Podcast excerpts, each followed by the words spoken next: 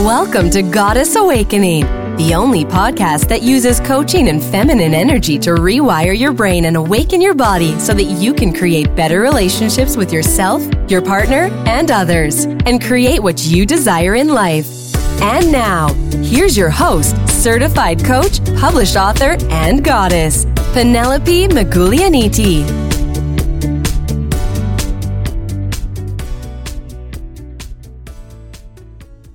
Hello and welcome to the Goddess Awakening podcast. I am your host, Penelope Magoulianiti, certified life coach, and in today's episode, we are going to talk about quiet quitting.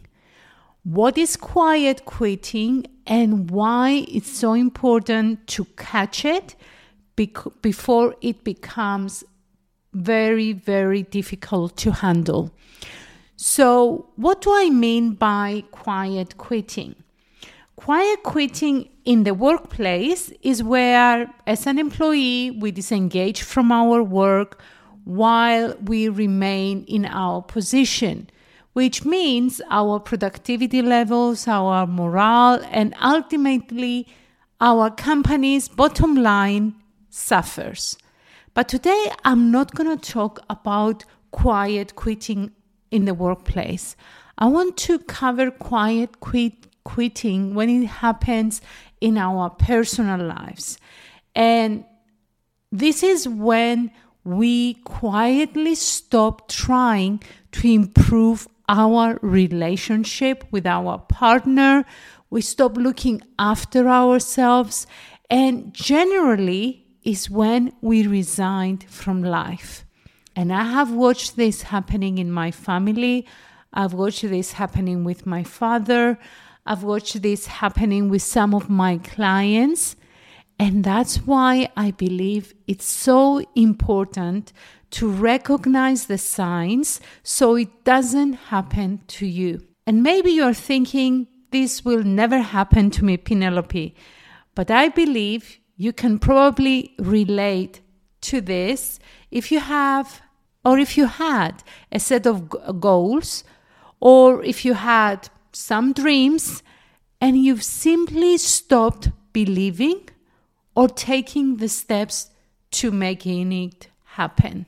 And sometimes the quitting is so quietly that it takes place that you don't even recognize it. And you might find yourself wondering, when did I stop paying attention to what I eat? When did I stop making time for my husband? When did I stop looking after myself? When did I stop believing in me? When did I lose my faith to what is possible in my life? And because it's such an important subject, that's why I would like to explore more the signs of quiet quitting in our personal lives. And I would like to approach it in different areas of our lives. And first of all, I would like to explore the, in the context of our intimate relationship. Quiet quitting can look like emotional withdrawal. It can look like disengagement or checking out from a relationship while we are still technically being in it. And this can happen not only in romantic relationships, but also with our friendships and or even with the relationships that we have with our family. And if this goes unnoticed over time, it can lead to a decline in communication. If the relationship in inti- is intimate, lack of intimacy, lack of trust, and overall relationship dissatisfaction. This is when couples start saying, we are like roommates, or we are addressing our partners, our best friend. This is when we quit our relationship and we say, you know what, there is no spark, there is no passion. And we stay together for comfort, and it slowly kills our spirit and our sex drive. Another area that quiet quitting applies is to personal development. What do I mean by this? It might look like becoming apathetic or disinterested in hobbies, hobbies that you used to love, and now you don't even bother. Or you are becoming disinterested in learning or even in self-improving. And the effects of this type of quitting on personal development are stagnation, reduced sense of self-worth. You stop believing that you are worthy. You don't believe that you are enough. You, we convince ourselves that when we are in this state that we are lacking something. And overall, there is this decrease in life satisfaction and fulfillment. Everything becomes dull and boring. And no one and nothing gives us a sense of meaning. Another sign of quiet quitting is our physical and mental health. What this means is that we are neglecting to take care for our physical or mental well-being. And this might mean that we are ignoring some warning signs that our body gives us. Let me give you an example. When I am extremely tired, my body gives me some certain signs. It tells me to slow down. I might have a headache. Uh, my whole body might be in pain, or I might get angry easily, or I might become resentful in my work, in what I have to do, and I procrastinate. And when, for me, this is the sign that I need to stop, to slow down and look after myself. Because if I don't do it, a lot of resentment will build up, more and more resentment, and then I quit the project that I am working on. This is what I mean. So pay attention to the sign. Don't ignore the warning signs that your body is giving you. Or also, you might be failing to maintain a healthy lifestyle. That's another sign. Or even not seeking or asking for help when you know that you need help.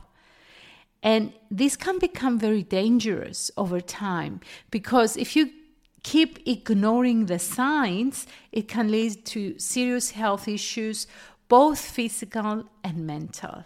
And quiet quitting also kills our personal goals and dreams. We give up on our goals. We are losing faith in ourselves and in our ability to achieve what we want, to have the dream life that we want, to have the recognition or the promotion or whatever it is, our dream that we want it so badly. This quitting could be like continually putting off actions that we need to reach these goals, or becoming disengaged completely from them. So when you start feeling unfulfilled, when you start having regrets, when you lose your motivation, all these are signs that you are quitting quietly, slowly, slowly. And the result of all this is low self-esteem. And the effects in our personal lives can be profound. And as I said, it sneaks up on us if we don't pay attention to it. If we are not aware of what's going on. If we are so deep into our disengagement that we don't catch the signs. But the good news are that once we recognize the signs, and once we understand that quiet quitting is just a byproduct of our brain trying to keep us where we are, then we can start taking steps to improve or even change our attitudes towards life. But first, I want once more to help us understand why our brain works the way it does. Our brain, when it comes to taking decisions and controlling the show, it has two parts. Part one is our primitive brain, which is thousands and thousands of years old, and it still operates from the time when we used to live in the caves. So anything, even the slightest step outside our comfort zone, this primitive brain of ours screams danger, danger. It tries to stop us from doing anything new. And it believes that this is how it keeps us safe. And this is actually why many of us quit and we don't change. Because if we allow our primitive brain to be in charge, we will never create the life that we want. This brain seeks instant gratification, and it likes to stay within its comfort zone, doing meaningless things, because it translates to no harm based on how it operates. But what we want is to operate from our prefrontal cortex, our more sophisticated brain that can take control of the primitive brain and makes it too quiet. It makes it to stop talking. So if we allow our human brain, that highest part of our brain that evolved over the years, to take control of our lives, we will evolve and we will be able to create amazing things. So our goal should be to keep our primitive brain on check. We don't defer to it when we set goals. We don't leave it unsupervised. That means we become very aware of our thoughts and alert on the messages that these thoughts, thoughts pass to us. And it might sound complicated, but it's actually, but actually it's not.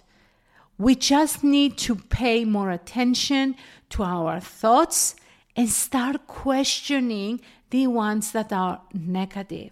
And it might sound complicated, but it actually is not. We just need to start paying more attention to our thoughts and start questioning the ones that are negative. We don't believe the, thir- the first thought that comes up. We questioning it, especially if it's a negative one. Is this true, brain? This is what I love to ask my brain. Is this true, brain? I can't do this. Why I cannot do this? And keeps giving me answers. And then I said, thank you for sharing. And the minute I recognize what it, the, this um, primitive brain is telling me, then it stops talking to me. But doesn't mean I have to act on the thoughts that is throwing at me without observing them, without analyzing them. Okay? So now let me give you some steps to implement. Now, let me give you some steps to implement that will help you re-engage with the aspects of your life that you've realized, or you might have realized, that you have disengagement. The first step is to become self-aware. This means you begin by acknowledging the areas where you are disengaged or where your motivation and interest have waned. I use a great tool to evaluate the eight most important areas of my life so I can see where my life is unbalanced. Usually, when there is a big dissatisfaction in one area, it means that I've disengaged, that I've stopped trying to improve it. So, seeing in front of me what it looks like, it helps me understand what's going on. And this tool is very known. It's called the Wheel of Life. And I will drop the link on the episode notes so you can download it, print it if you want, and evaluate the eight most important areas of your life. Other signs that you need to look for for quiet quitting in your personal life is lack of enthusiasm, persistent procrastination. You know that you need to do this thing, but you're finding a bunch of excuses, or you are forgetting about it, or you are promising yourself you're going to do it tomorrow. This is procrastination. Or apathy when it comes to activities that you used to love, or even relationships that used to bring you joy. So once you become aware of where you are disengaged or you feel apathy, the next step is to find out what is the underlying reason for it. This means we try to understand what is causing this disengagement. Maybe it's due to burnout. You might be tired, you might be burned out, or maybe it's due to lack of motivation, or it might be unmet expectations, or even personal dissatisfaction. Whatever it is, we need to find the root of the cause. And once we find the root of the cause, we can be more effective and dealing and start dealing with the symptoms. It's like going to the doctor. We go to our general practitioner and they start asking a bunch of questions to find out the exact problems. This is how we should also approach our personal life when we believe there is disengagement. Become curious of what's going on. Start exploring why we feel like this. Start asking questions. Is it because I'm tired? Is it because I'm overwhelmed? Is it because I am dissatisfied with my job, or I feel neglected, or I don't have any spark in my relationship, or I don't have any motivation, or my expectations are what are not met? And once you do this questioning, and once you dig deep inside and you find the root of the problem, then the next step, step number three, is to have open communication with the party involved. And if quiet quitting is occurring in your personal relationship, what you need to do is to have an honest communication with your partner. When we openly communicating our feelings without accusations, but from a place of honesty, this can be the first step to resolve the problem. Blaming won't help. This is where both parties are willing to try to find a solution, and they both know that to bridge the gap that exists in the relationship, My, they both must take full responsibility of their actions. And I'm not going to sit here and say this can be easy, but quietly quitting on your relationship is not easy either. And that's why the first two steps are so important, because before you sit down to have this honest conversation with your partner or your friend or a family member, you need to do the work. You need to become aware of your thoughts, and you need to find the true cause of the problem.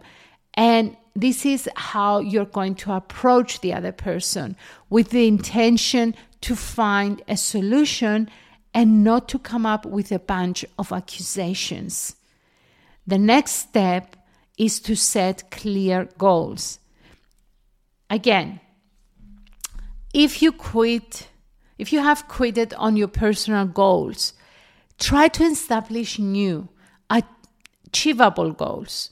If you come up to realize that you don't want to keep pursuing that goal because no longer is serving you, and not because you are quitting for all the reasons that we've mentioned above, then set a new goal, which will give you the enthusiasm and the boost to start working towards achieving it. And make this new goal measurable, make them achievable, make them relevant. Give it a time frame, which means by the end of thirty-first of July twenty twenty-three, I will have achieved this goal. And each day, once you use this model, each day you need to commit to take action towards your goal. If we set a goal and we don't plan the action, then that's, that goal is just a dream. It's just a wishful thought. Again, the clearer the goals, the more easy it will become for you to follow through.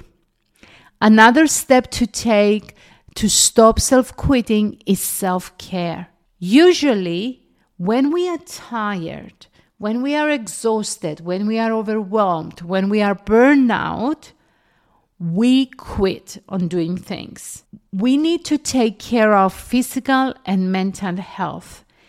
And this could involve adopting maybe a regular exercise routine.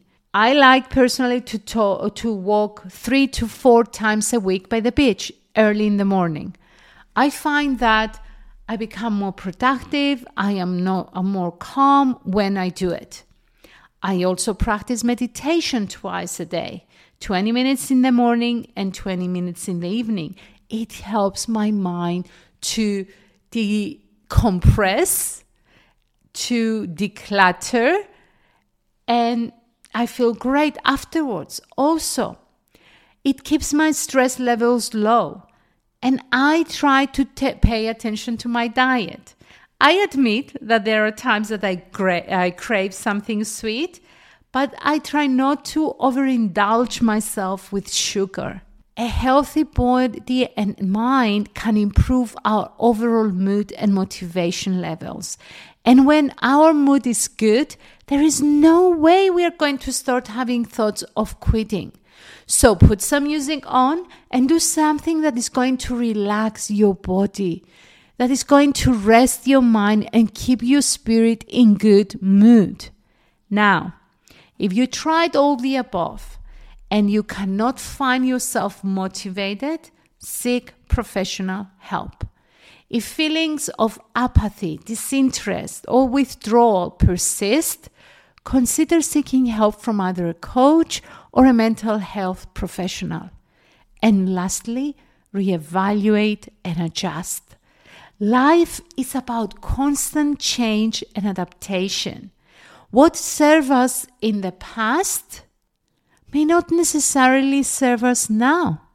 Don't be afraid to reevaluate and adjust your commitments, your relationships, and personal goals to align with your current needs and desires. It's good to remember that it's okay to take a step back sometimes, but completely disengaging or quiet quitting usually doesn't lead to fulfillment or growth.